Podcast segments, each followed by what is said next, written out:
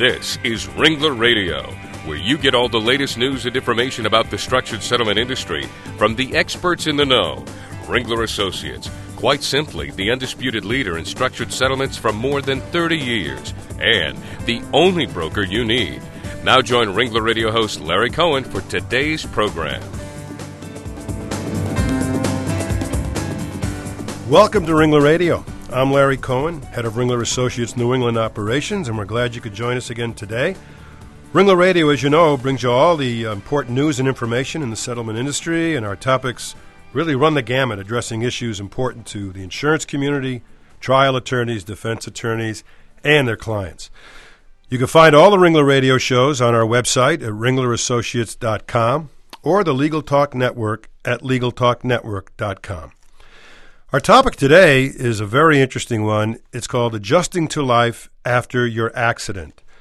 You know, all of us who are part of the settlement industry tend to become so wrapped up in the logistics of the controversies we're trying to settle that we often lose sight of the real life difficulties and coping realities of the severely injured plaintiff. And it's vital that plaintiff attorneys and settlement brokers understand those issues to better help the plaintiff and their families. So we're very fortunate today to have as our guest Nancy Starnes, who's the Vice President and Chief of Staff for the National Organization on Disability. Nancy develops NOD's national outreach programs that focus on the community participation gaps experienced by people with disabilities. Nancy has her degree in business administration from the University of Texas and spent 15 years in private industry prior to involvement with disability issues. And Nancy, I want to thank you very much for joining us today, and I just want to say, hook 'em horns. Oh, thanks a lot, Larry. I always appreciate meeting another Texan. Well, I'm not a Texan, but I have a good friend who is, and he's so happy about uh, what they're doing in football right now. That works for me. You know, Nancy, your credibility and knowledge in this area has really its own tragic roots. And do you mind sharing with us your personal experience with your own accident and your own disability? Oh, I, I'm glad to do that. I, I talk about it a lot, and I've been a wheelchair user since 1973, 74. Mm-hmm. So uh, it's not like it's new. And um, I think part of the uh, problem with dealing in disability issues is that there's a bit of a mystique around it. And uh, so the more that uh, people uh, like myself who are willing to get out and talk about their own personal experience, I think it only helps to add to the body of knowledge. Um, I was involved in an airplane crash. Hmm and uh, it was uh, it was a, a private plane. It wasn't uh, uh, one of the large commercial airliners, but uh, it certainly gave me an, a close-up experience of what it's like uh, to go down in a plane. Um, all of the things that race through your head, and and the prospects um, for your recuperation following uh, that a serious type of accident like that. Um, I spent um, nine months in a hospital setting uh, just recuperating, and uh, the expectations were pretty darn low when I left the hospital. They pretty much turned me over to my husband and suggested that he take me home and take good care of me. Hmm. Um, I had different ideas. I had a different um, a different uh, outcome in mind for myself. I was still uh, a wife and mother. I still had a career uh, that lay in front of me, and I expected to realize all of uh, the expectations, hopes, and dreams that other Americans do for uh, a life that's uh, fulfilling and satisfying. Well, that's amazing and, and, very encouraging. You know, there are so many important issues uh, for all for us to discuss here today. I know we're going to get into quite a few, but maybe at first, why don't you shed some light on the stages of recovery and adjustment for a person who has experienced a tragic accident? And you're certainly going to be speaking from your own experience, but I, I know you deal with many, many others. Sure. Um, it, it, it varies. It's it's highly individualized in my particular case, and in many people. Uh, when an injury is sudden and traumatic, uh, when it happens at the early stages of your life, and I was in my uh, late twenties when this happened. Um, it's it's you don't plan for it when you're that young. Um, so it's like initially like experiencing a death within your own body. I mean, there's a grieving process that you go through, um, and then you are dealing with a lot of um, issues around uh, functional losses. Um, what what can you and can you not do? Uh, what do you want to try to tackle? Uh, psychologically, are you prepared for people to begin treating you differently because you have a disability? Mm-hmm. Um, what are the social adjustments you're going to need to make, and and what kind of expectations should an individual have in terms of employment and um, making contributions to their community? So people go through lots of stages along that that path, and then hopefully where people end up is a place where you're you're comfortable with your limitations. You understand uh, that you still have strengths and weaknesses, and that uh, there's still a, a place in society for you to contribute to your your community and your nation. Well, you know, absolutely. But many, many people with disabilities really have a problem coping with this concept of what I call independence. Uh, it's become a very important goal, and it's both physical and psychological, I'm sure. But how do you how do you cope with the, the issue of being independent and not depending on everyone for your for your every every need? It's a major issue. Um, in working with uh, case management uh, for people with all different types of disabilities, um, I found that uh, this was in county government. I found that um, the women, uh, for some reason, tend to be a little more resilient than young men. Uh, when young men are, are injured or uh, suffer a dramatic physical loss, um, they tended to um, resort more to um, substance abuse problems. Um, they had more depression. Uh, some of the women seem to just say, you know, I've got to I've got things to do and I've got to get up and figure out how I'm going to do them. Um, there's also a difference between disability that occurs to someone who's very young and someone who is um, in their senior years, where some of those functional losses, at least you think about them a little bit more, not as much of a shock. Um, but the approach to disability is very different based on age, gender, uh, sometimes cultural approaches to disability can can make a big difference, and independence plays into every one of those. Mm. You know, there are a lot of statistics around this whole issue of uh, disabilities and how people encounter it, and and and those statistics, I think, tell a good story. Why don't you tell us a little bit about some of those specific statistics that, that really tell the story in the area of disability? Mm. Well, the National Organization on Disability um, has been tracking um, the statistical experience of people with disabilities versus those without disabilities since 1986. So we've developed some trendline data that uh, I think is quite telling. Uh, for instance, um, in employment mm-hmm. uh, for people who are in their prime working years, um, we find that uh, only 34% of people with disabilities were employed in 1986, and today only 35% are. So the vast majority of uh, people with disabilities are ready, willing, and able to work, but we still can't find jobs. Mm-hmm. And because of that, household income is dramatically affected. Um, uh, 26% of people with disabilities have a household income um, $15,000 or less, so they're down at the poverty level. Mm. Uh, the their education from high school tends to be uh, lower than others. Uh, they don't get uh, the same health care. They may need health care, but they don't necessarily get it um, as frequently as people without disabilities. Uh, one third of the people with disabilities say that they are transportation disadvantaged. Um, it goes on and on. It, that relates to socializing. Mm-hmm. Um, attending um, religious services, and even political participation. Hmm. Would you also uh, you know, agree or assume that you know this is what I assumed always that marital breakups also take place uh, a little more frequently when you have a one of the partners who's got se- severe disabilities. Is that is that true? That's that's an interesting statistic. When when it's the um, man in the family who has a disability, their non-disabled female partners tend to stay with them more frequently than if it's the woman who experiences a disability. Why doesn't that surprise me? well, again, I think women are are, are naturally caregivers. Mm-hmm. Uh, they adopt that role much more readily, um, and they're they're fairly flexible in terms of um, uh, all of the the multiple dynamics that make up a an intimate relationship. Mm-hmm.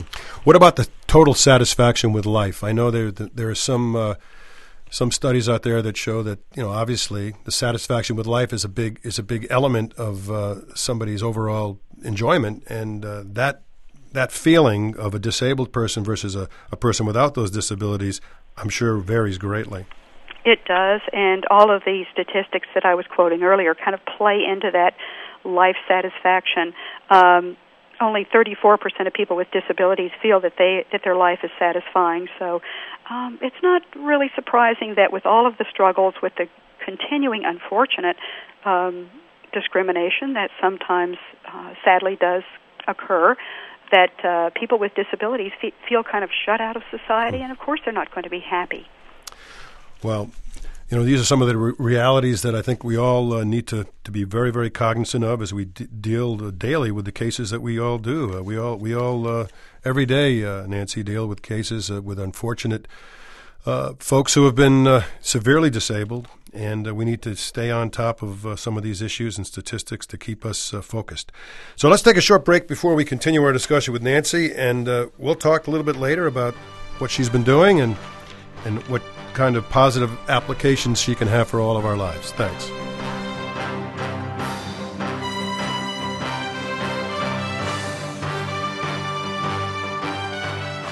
This is Ringler Radio, internet radio from Ringler Associates, quite simply the undisputed leader in structured settlements for more than 30 years. Since 1975, Ringler Associates has provided the finest structured settlement services to injured parties and their attorneys. Experience counts. Over 130,000 cases structured. We invite you to listen to our other shows on the Legal Talk Network and become a member. It's free at www.legaltalknetwork.com. Did you know you can download Ringler Radio and any Legal Talk Network show to your iPod? Just go to iTunes and subscribe to the Legal Talk Network. It's free.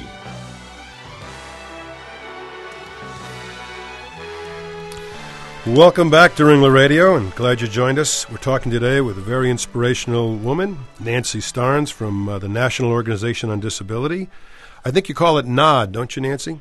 Well, actually, we don't. Uh, the, the, our founder, Alan Reich, um, who just uh, few weeks ago passed away, was insisting that uh, not only do we refer to it as a national organization on disability, but if we use the letters NOD, that there's a period after each of those. yeah, it, it, does have an interesting connotation. It does. Yeah. Well, I want to quote an important phrase from uh, your group's uh, mantra. Really, it's mm. and it's in quotes. It says, "It's ability." Not disability that counts. And uh, so, why don't you tell us some more about the National Organization on Disability? What are its priorities, its outreach? Uh, let's uh, give our audience some uh, perspective. Well, I'd I'd like to do that a lot. It's amazing how many people still don't know about NOD, despite the fact that it was founded in 1982.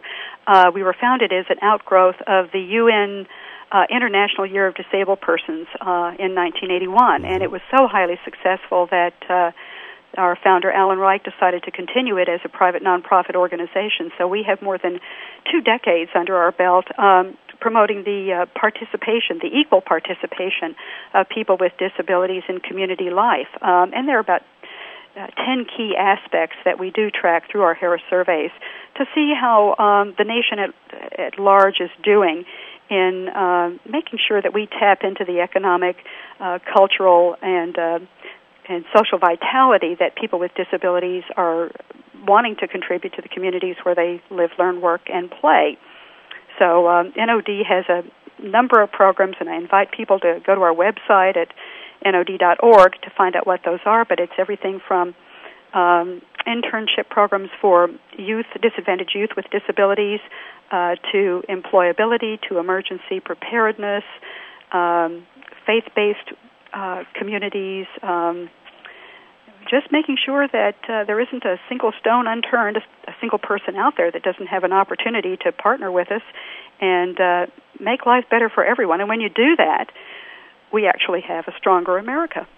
Well, you know, one of the purposes of this program is to you know spread the word a little, little bit more on uh, the NOD, uh, because you know many of us in, in the cases we handle uh, have an ability to introduce some these claimants and, and, attorneys to the organization who know, who may not know about it. Sure. And that'll be very helpful to them as they get to know your organization. But you know, before we go, uh, you know, your founder Alan Reich recently passed away, and he was a friend of the structured settlement industry and, and was a big proponent of structured settlements as they protect the long-term interests of people with disabilities. Why don't you tell us a little bit about Alan and uh, what he meant to you and, and, and, the, and the organization? Well, Alan was one of the most dynamic individuals I think I ever met. Um, totally charming. He could. Uh, nobody ever leaves the employment of NOD. I, I, I can tell you that. um, he keeps everybody close, whether they're current or former employees, and uh, he really had a way of of uh, leveraging uh, the small organization that we are into um, tackling some very large scale projects. Um, I know structured settlements was uh, a particularly um, uh, appealing concept to Alan, and he was on board with with all of the NSSTA folks right from the get go. Um, but he is uh, he was able to uh, bring a, a statue of FDR in his wheelchair to the FDR Memorial.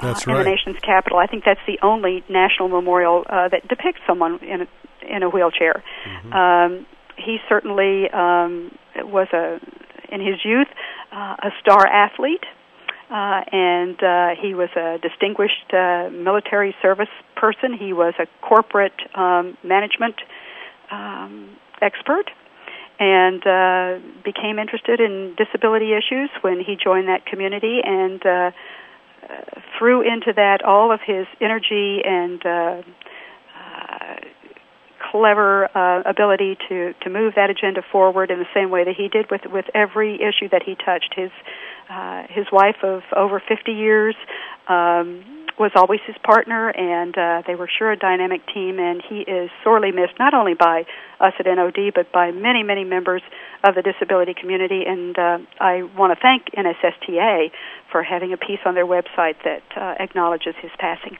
Well, he was certainly a friend to all of us and uh, inspirational as well.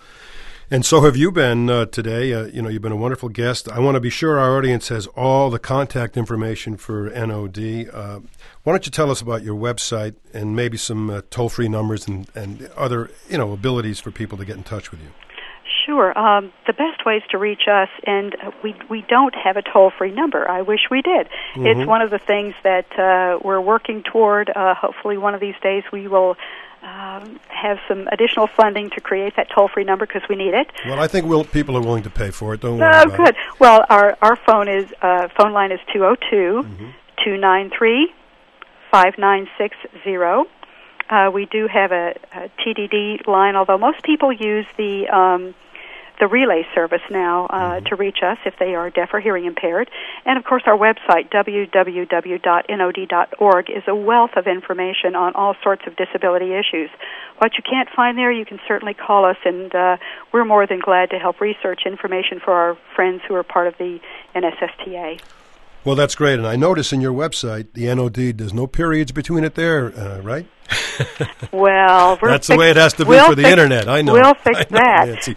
Well, thank you very much, Nancy, uh, and thanks all of you for listening. I just want to remind you all, ringlerassociates.com. That's our website, and uh, it's informative and in- interactive and instructive.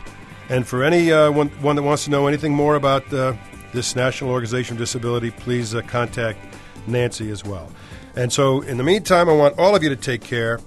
And in light of today's subject matter, I'd end the program today by saying let's all be grateful for what we have. See you next time on Ringler Radio.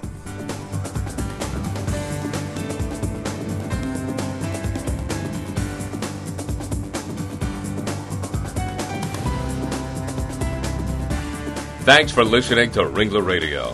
Ringler Associates, experience counts. Since 1975, Ringler Associates has provided the finest structured settlement services to injured parties and their attorneys. We hope you'll join us for our next program on the Legal Talk Network.